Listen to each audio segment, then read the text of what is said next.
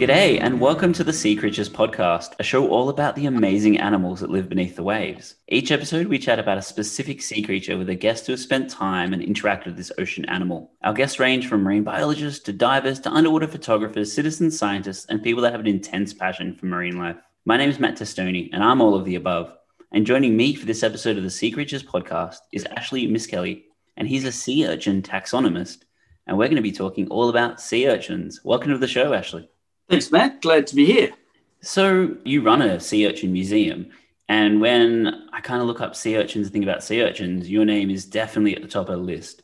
Before we get into what a sea urchin is, tell us how or why you have such a passion for sea urchins. I think the reason I, I am so passionate about it is because, firstly, they're very attractive looking things. If you get the sea urchin in its natural environment, they're an amazing structures of spines, pedicellaria, which are the little poison glands beneath the spines. Their five ray symmetry stands out, and in some instances, the the color and sculpture can be seen, you know, between the spines, uh, you know, when they're living. But when the thing is actually dead, the sea urchin test, as it's called, which is like the skeleton, is just as incredible. I mean, it, it, it looks totally different to the live animal, but you've got this colorful banded stripe striped, you know, sometimes zigzags and diamonds present on the surface of the sea urchin test. So, you know, who couldn't be attracted to that in nature? And I think it goes back to when, you know, we're, we're sort of young children and we go to the beach and discover these things for the first time and they, they get stuck in your mind and you think, wow, that, that's really something that I like. And years later, you, you, follow up on it, which is what happened with me. And, you know, there's, there's just no stopping the interest. You just, uh, you can't get bored of it, I suppose, because there's always something new to find. And,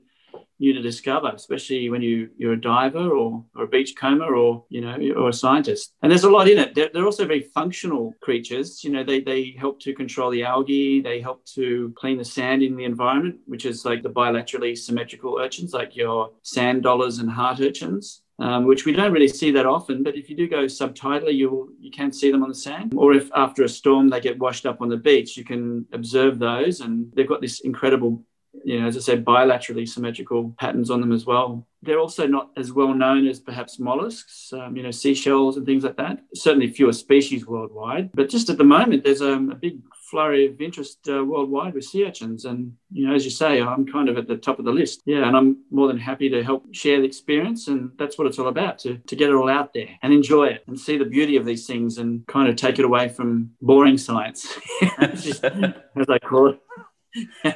Yeah, I mean, they're interesting animals, so let's make them interesting. Yeah, and especially I think I just remember the first kind of times I've seen sea urchins was beachcombing, and their shells are amazing. And you look at a normal kind of shell that washes up, or sorry, their test, their their outer skin.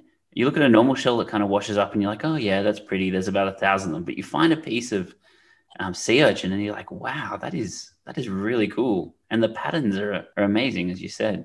So tell us what is a sea urchin exactly? Okay, sea urchins are exclusively marine invertebrates. They, unlike things like uh, mollusks and other other life, they don't actually live in fresh water. They've got a very low tolerance to, uh, you know, poor salinity. So you won't find them in, you know, brackish water up near estuaries and, um, you know, way up the Parramatta River, for example. They have a five-ray radial symmetry. They have a water vascular system and they actually have a skin layer, which isn't very evident when you pick one up, but it is there. And they're part of the echinoderms. When echinoderms usually have spines, tube feet, pedicellaria, plates or ossicles, and don't have a, a brain or a nervous system either. So in a way, they're quite simple.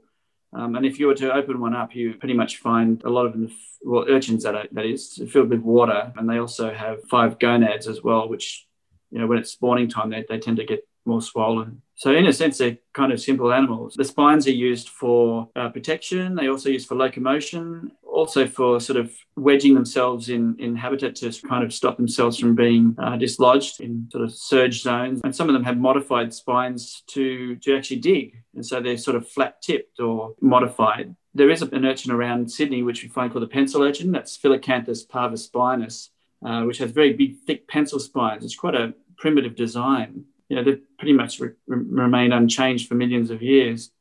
And so, obviously, a very successful group of urchins. But, um, you know, if you ever find one of those that's recently died and the spines have fallen off, and it's one of the most incredible things of nature. It's so perfect, so symmetrical. you have the little tubercles where the spines articulate and they occur in 20 rows and they just look fantastic. Um, it's an it's an amazing thing. You couldn't help but not be taken in by the natural beauty of, of the sea urchin test of a, of a pencil urchin. Mm. Yeah, like because pen- pencil urchins, if you think of kind of an underwater landmine from like one of the war movies or something, that's what I always think of a pencil urchin as. And I remember actually diving with one in Sydney Harbour at, in Mosman. And afterwards, I came out and there was actually a whole flurry on the pier because someone had called the police claiming that there was an unexploded mine underwater. And yes, I remember that. A pencil urchin. Yes, yes, yeah. And that, that's interesting because I remember that was I think it was in the Mosman Daily, wasn't it? Reported, and uh, yeah, they didn't know what it was, but yes, they do look like landmines. I have to say, unexploded landmine, particularly a large one and they're not generally that large. Um, well, subtidally, you tend to get them larger. I also can recall, I think it was in a, paper in the UK, they found Echinocardium cordatum, which is a very common heart urchin in temperate seas around the world.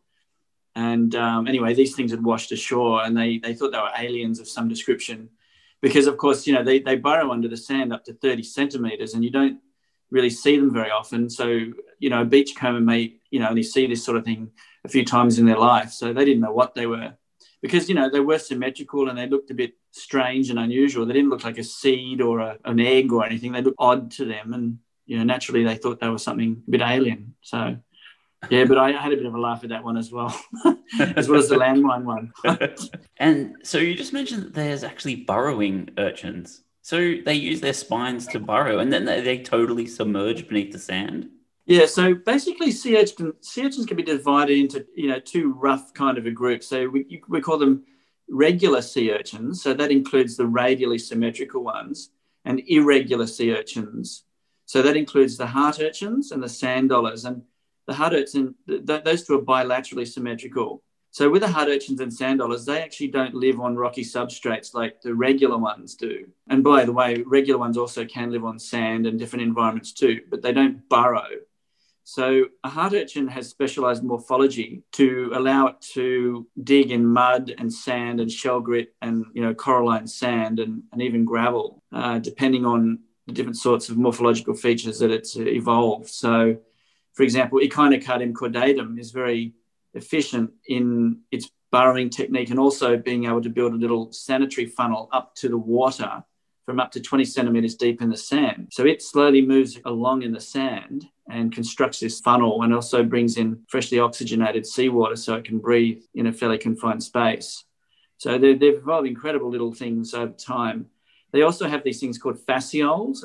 And fascioles are like little pathways that occur on the, the top surface of heart urchins and also just below the anus. There's one called a subanal fasciole uh, the peripetalous fasciole, and they have also have lateral fascioles and um, uh, endopetalous fascioles in some different groups, and they're all responsible for helping this urchin, the urchins, um, maintain a, an existence in a burrow in sand. They don't all burrow though. Some there's uh, some other ones around here, for example, you know, Lovenia elongata, which is a, a, tropical one that has an endopetalous fasciole, but it doesn't have a peripetalous, so it doesn't really burrow very deeply. You can actually see the the protective spines arch up in the sand. And then you've got Eupatagus valenciennesii, which is a Victorian and Tasmanian heart urchin. And that one doesn't burrow very easily, uh, very deeply either. Uh, with the sand dollars, they actually don't burrow too deep. They're just sitting on, a, on the top of the sand with a, a thin veneer of sand over the top of them. So they extract edible particles from the sand and, and pass them to the mouth. The difference between sand dollars and heart urchins is sand dollars actually have teeth. So they actually crush the sand as they swallow it. But heart urchins um, are sediment swallowers, so they ingest, you know, almost continuously the sand that they, they have in their burrow and, and just pass out the clean sand to the environment. So both those types are important because they, they actually clean the sea floor like little vacuum cleaners. Yeah, and actually they're, well, things like echinocardium, there's another uh, species locally in Sydney Harbour called Metalia, Metalia angustus, and there's another one, Brissus agassizii, which also extends to Victoria. And those ones um, can be found in quite large numbers, uh, you know, if you're prepared to do a bit of digging, I suppose. yeah. um, but when you do find one, you, you, generally find them in quite large numbers. And they're quite large species as well. You know, Metalia and Brissus get to up to say 170 millimeters long. So they're not small creatures; they're quite large. Yeah, if you actually open one up, you'd see there's probably I think up to around about three or four hundred grams of sand in the in the gut at any one time. Wow! So, so they do actually. It takes in that sand and then it spits it out. Yeah, yeah, it just passes it out the uh, back end. Yeah. So yeah, they're, they're quite able to swallow large large amounts of sediment. So yeah, they're, they're quite interesting things. But you you know, as I said, you have to really burrow, for, you know, dig for these things to be able to see them and observe them and study them because they don't, for example, come out at night and go foraging. They're, they're always in their burrows. And so you really have to sort of hone in on a little depression in the sand and fan the sand away, and then you'll you'll actually find a, often a heart urchin under there. Oh wow! Fascinating. Yeah, mm. that's really cool. So, so those urchins eat kind of eat sand or clean sand. What do other urchins eat? And what are some of the weirdest things they eat? Because I know they do eat a few things you don't expect.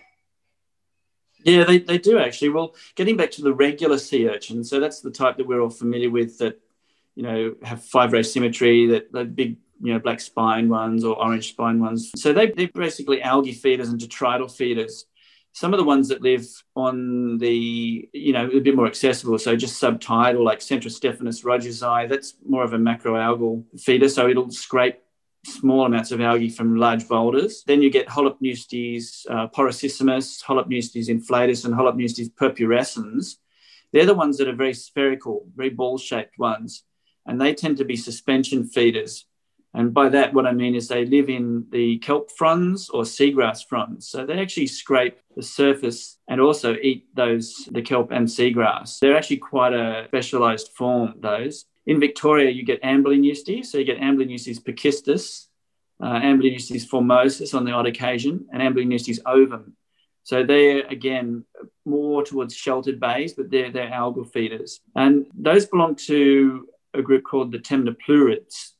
Now, Temnopleurids are lovely sculptured tested sea urchins. Australia has a, quite a unique fauna of them, and many of them are endemic to southern Australia. So, as far as the other things that temnopleurids eat, there's also the type that they don't actually live on rocks and they don't live in suspension environment. They live on the sea floor and they actually crawl around looking for detritus.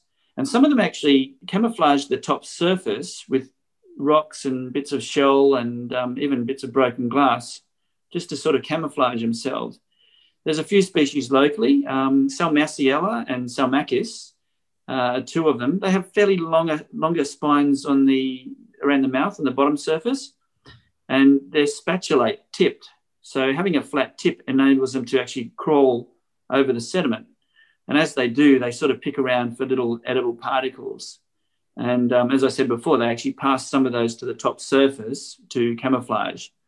So the temperate temnopleurids are quite an interesting little bunch. If you think of below the latitude below Sydney, traveling south, to Victoria, across to South Australia, and all the way up to Perth, there's quite a range of temperate temnopleurids that are endemic to Australia, and they don't they don't occur anywhere else. So we have this amazing, unique fauna of you know southern Australian temperate temnopleurids, and some of them get quite complex, particularly the genus Amblypneustes. It always causes a bit of confusion.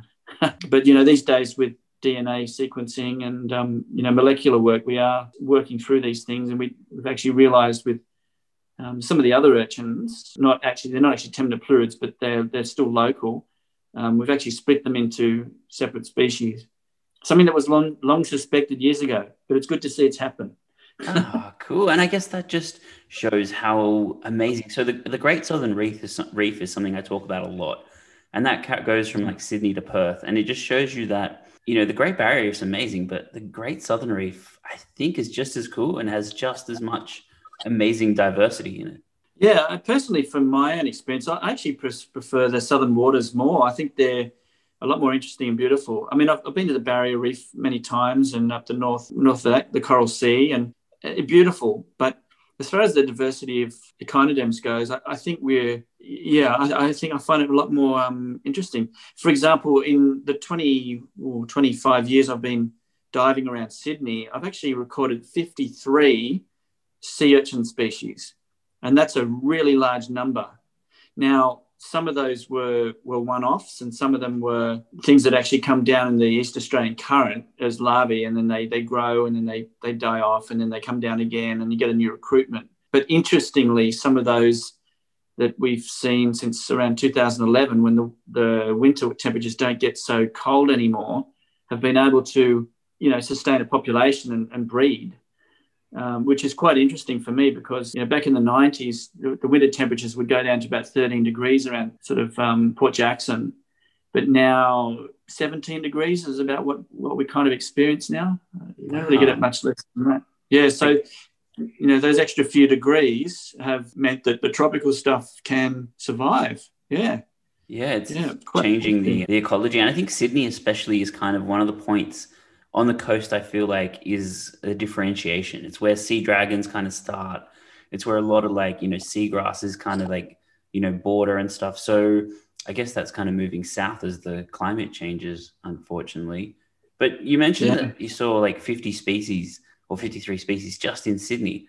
Now, I think there's what about 950 species. That means that 5% of urchins worldwide can be found in Sydney. That's crazy.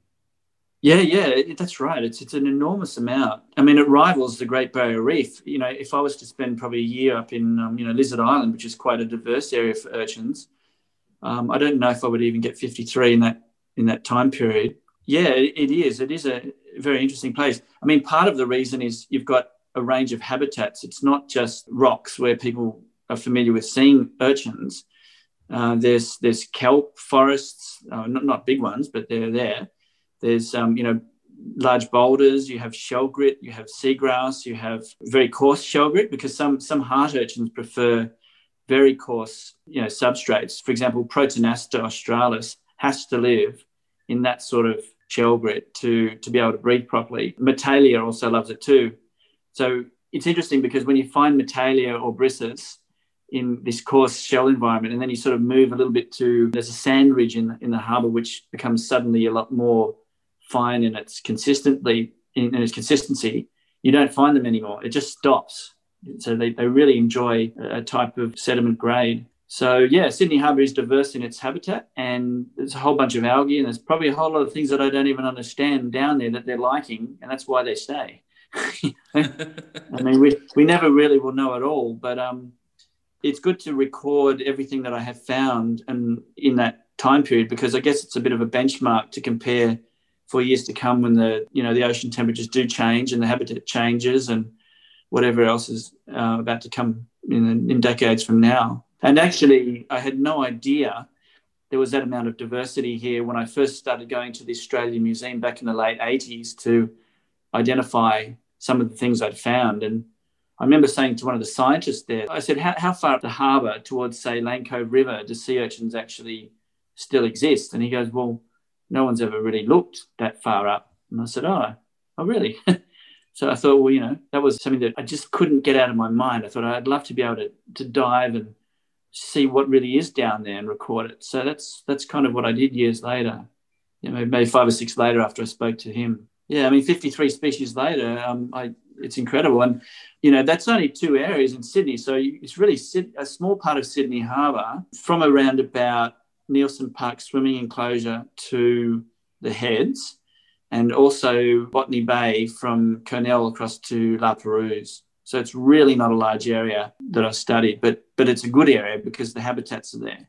Yeah, I mean, it always blows my mind that on the shore of one of the the biggest city in Australia, there is such amazing diversity and abundance of marine life. It's it's really incredible. Yeah, definitely, and especially when um, the general consensus that it's not so clean down there, because I said, well, actually, you know, Sydney siders do really look after the environment. I mean, it's actually very clean down there. I think they get a perception that there's old cars and old tires and rubbish down there from accumulation of many years of things floating down from the Parramatta River or whatever. But no, not really. That's not my experience at all, and it's great. I mean, that's why all these things can live. Yeah.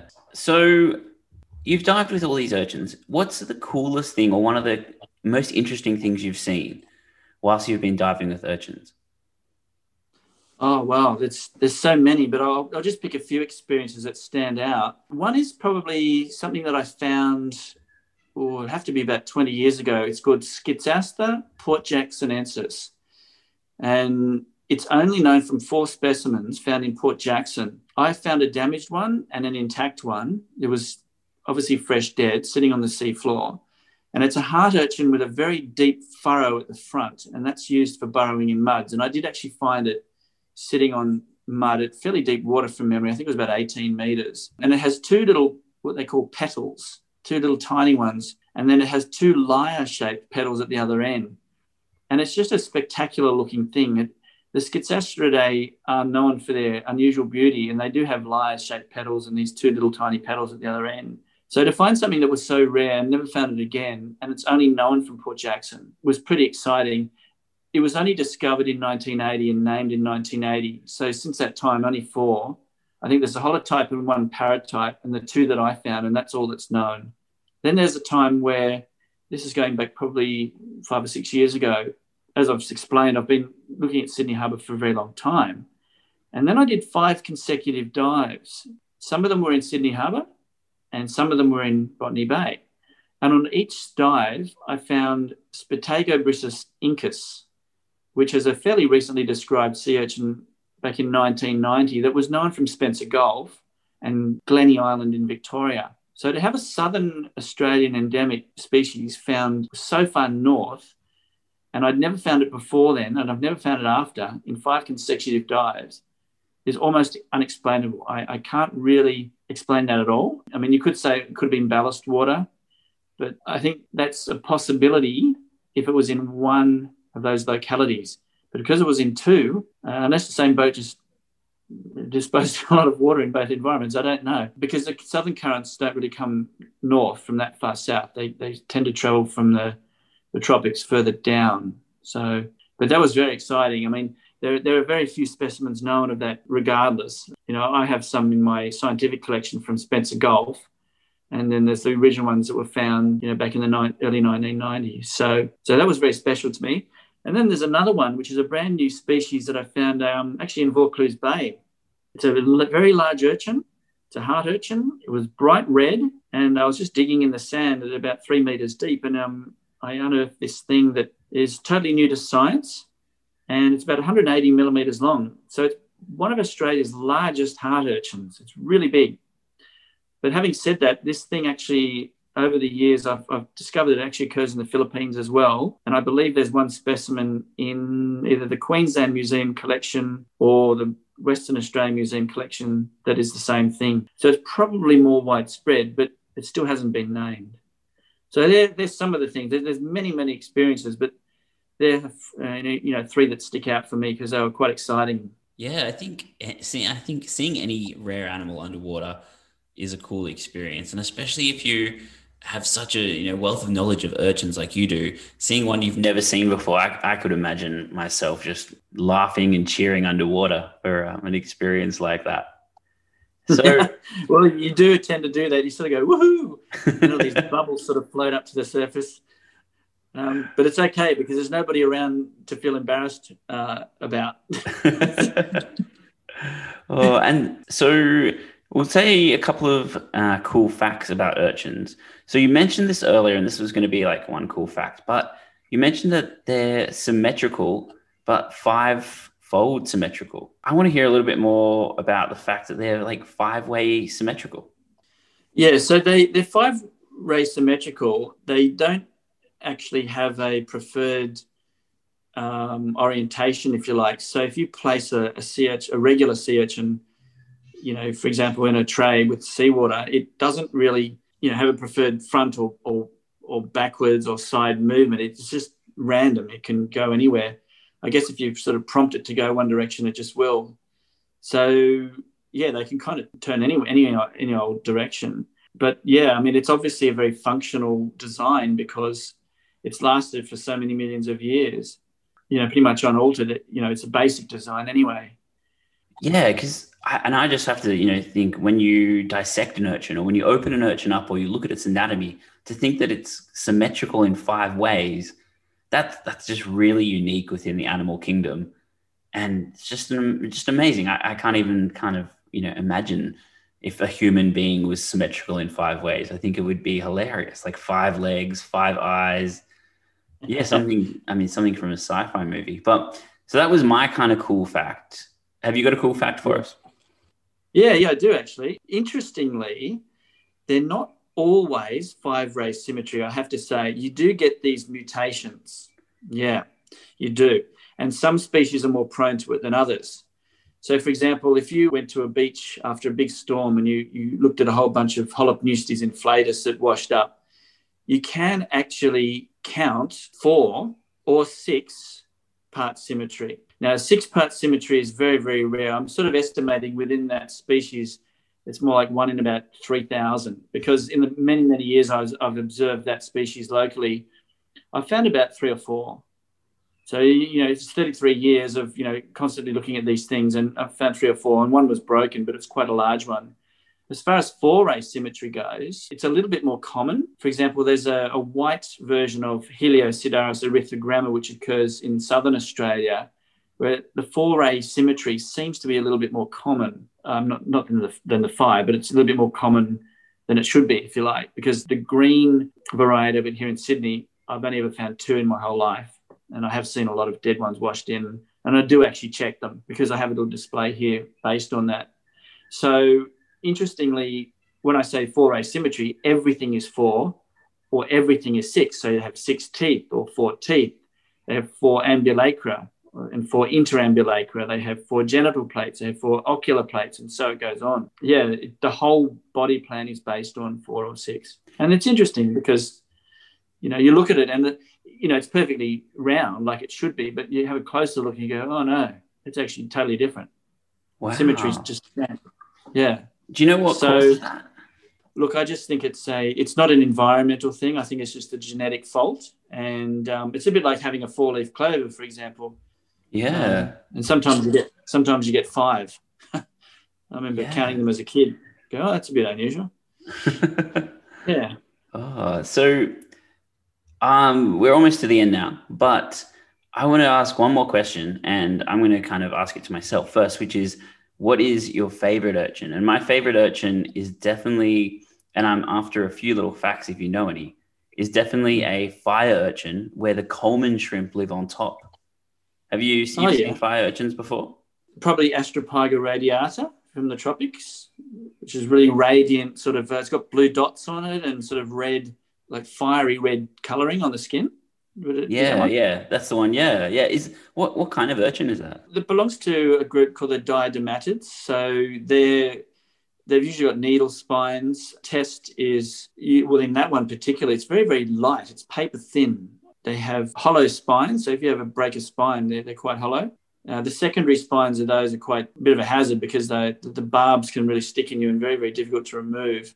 Yeah, you've got to be very careful with those. So so they include the needle spine urchins that are seen mainly in the tropics. So Diadema, Diadema setosum, Savignyi. Uh, there's there is actually one from Byron Bay to Montague Island called Palmeri, which has uh, it actually looks like the fire urchin as well, but it's very very red, uh, fluorescent red almost body, especially if you take a flash photo of it underwater.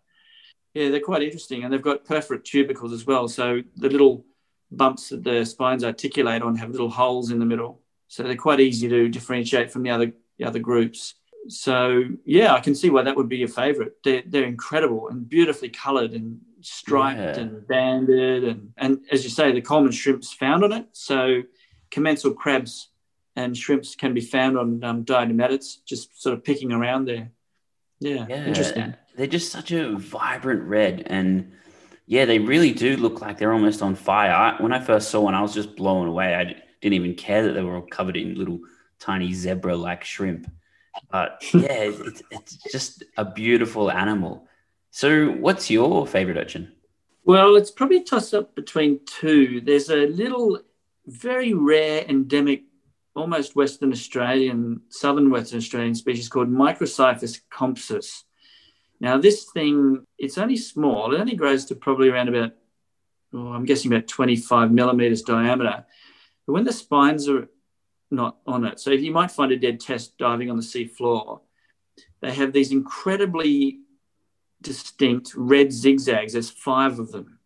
and they're really like somebody's got a marker pen and just drawn them on there. And then the poriferous zones, which is where the tube feet protrude from, are all light pink. And then they've got white tubercles, you know, for the spines that are part of the, or the, the plates. And everything's arranged in a regular series. So they're the, one of the most beautiful things you can possibly imagine. So that's something called Microcyphus compsus. And I suppose the other one, really, I have to say, is Phyllacanthus irregularis. And that's a Western Australian, Southern Australian, or South Australian, I should say, endemic species, which grows really large for a pencil urchin. But I have, I was given a, a specimen many years ago, and it's unusually tall and unusually perfect and unusually large. Uh, so I, I, find this thing just a, something to marvel at. I've had it for a number of years, and it really is one of the most beautiful things and perfect things I've ever seen. The structure, the design, the functionality, and everything about it is just incredible. It's just a miracle of nature, I think. Wow. So those how, big is it? Oh, that one would probably be, I'm guessing, around about um, maybe 120 millimeters diameter. Yeah. Wow, that's a big urchin. It, with with the spines, yeah. how big? How big would the spines be? And like, so how oh, big is the whole animal?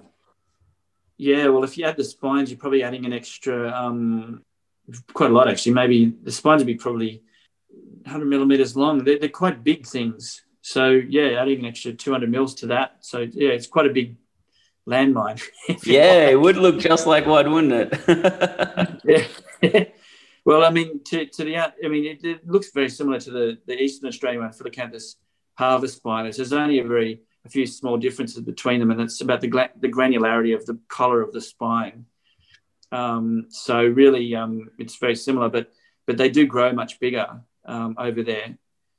Yeah, I mean the thing is with a lot of cidarids, as we call them, like pencil urchins belong to the the Cidaridae.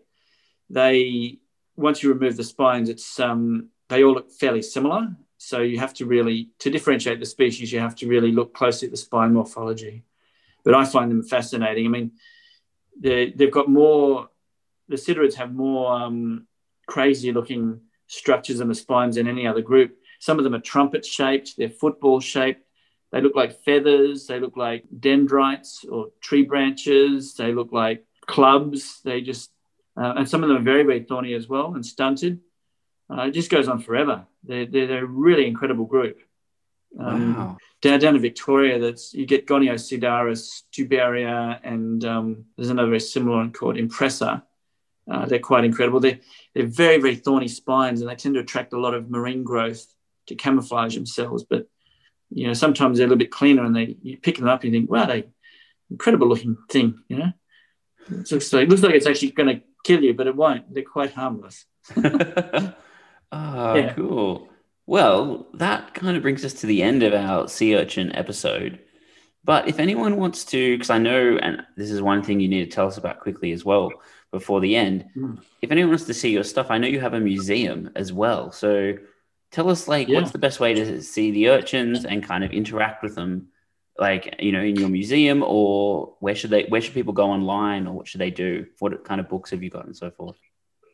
Well, the, the best way to to get in contact with me. Like I'd love to hear from people and to get in touch with them if they're interested in urchins. I'm actually in Kurrajong in New South Wales, which is at the foothills of the Blue Mountains, and I have a 400 square meter museum and gallery. It's also a laboratory. So I basically have tours here, and the tours usually go for one and a half to two hours, and that's really cutting it pretty fine because there's usually a lot of interest in what I have here. There's 21 theme cabinets to do with many different aspects of sea urchins in the museum. There's an eight meter worldwide biodiversity gallery of the world's sea urchins, which probably actually includes around about 400 species. So that's an enormous amount of beautiful sea urchin specimens here. You can contact me by probably best by email, which is seaurchins1 at optusnet.com.au or just see my Instagram page, which is just Ashley Miskelly. Or if you want to have a look at the book, which is also absolutely recommended. If you, you love the color and symmetry, design and science and everything else about urchins, my coffee table book, Sea Urchins of the World, is the one that you should be looking at. And you can actually order that on seaurchins.net.au. So either of those ways, you'll get in touch with me, and I'd love to hear from people who um, have the interest or even want to learn something and don't know much about it. That's okay. This is the place to come. so I'd, I'd, love to have people up here. It's become very popular as well. So, um, but I'd have to make a booking and certainly can fit people in if they're sick of staying at home like we have been for a number of months. It's good to get out and have a look. Yeah, awesome. Yeah, well, next time I'm up in Sydney, I'll definitely be checking out the museum. But thanks, Sea Creatures podcast is hosted, produced, and edited by myself, Matt Testoni. You can see more of my photography on Instagram, Matt underscore Testoni underscore photography, and webpage, emptyunderwatermedia.com. If you've liked the podcast, please subscribe, leave a review, and visit our Patreon account, patreon.com slash Sea Creatures podcast which helps us with funding the show. Production assistance by George McGrath, and music by Dan Musil and his amazing slide guitar. Tune in next time to hear all about a few different seabirds with marine biologist Tom Heine. It's been the Sea Podcast. Over and out.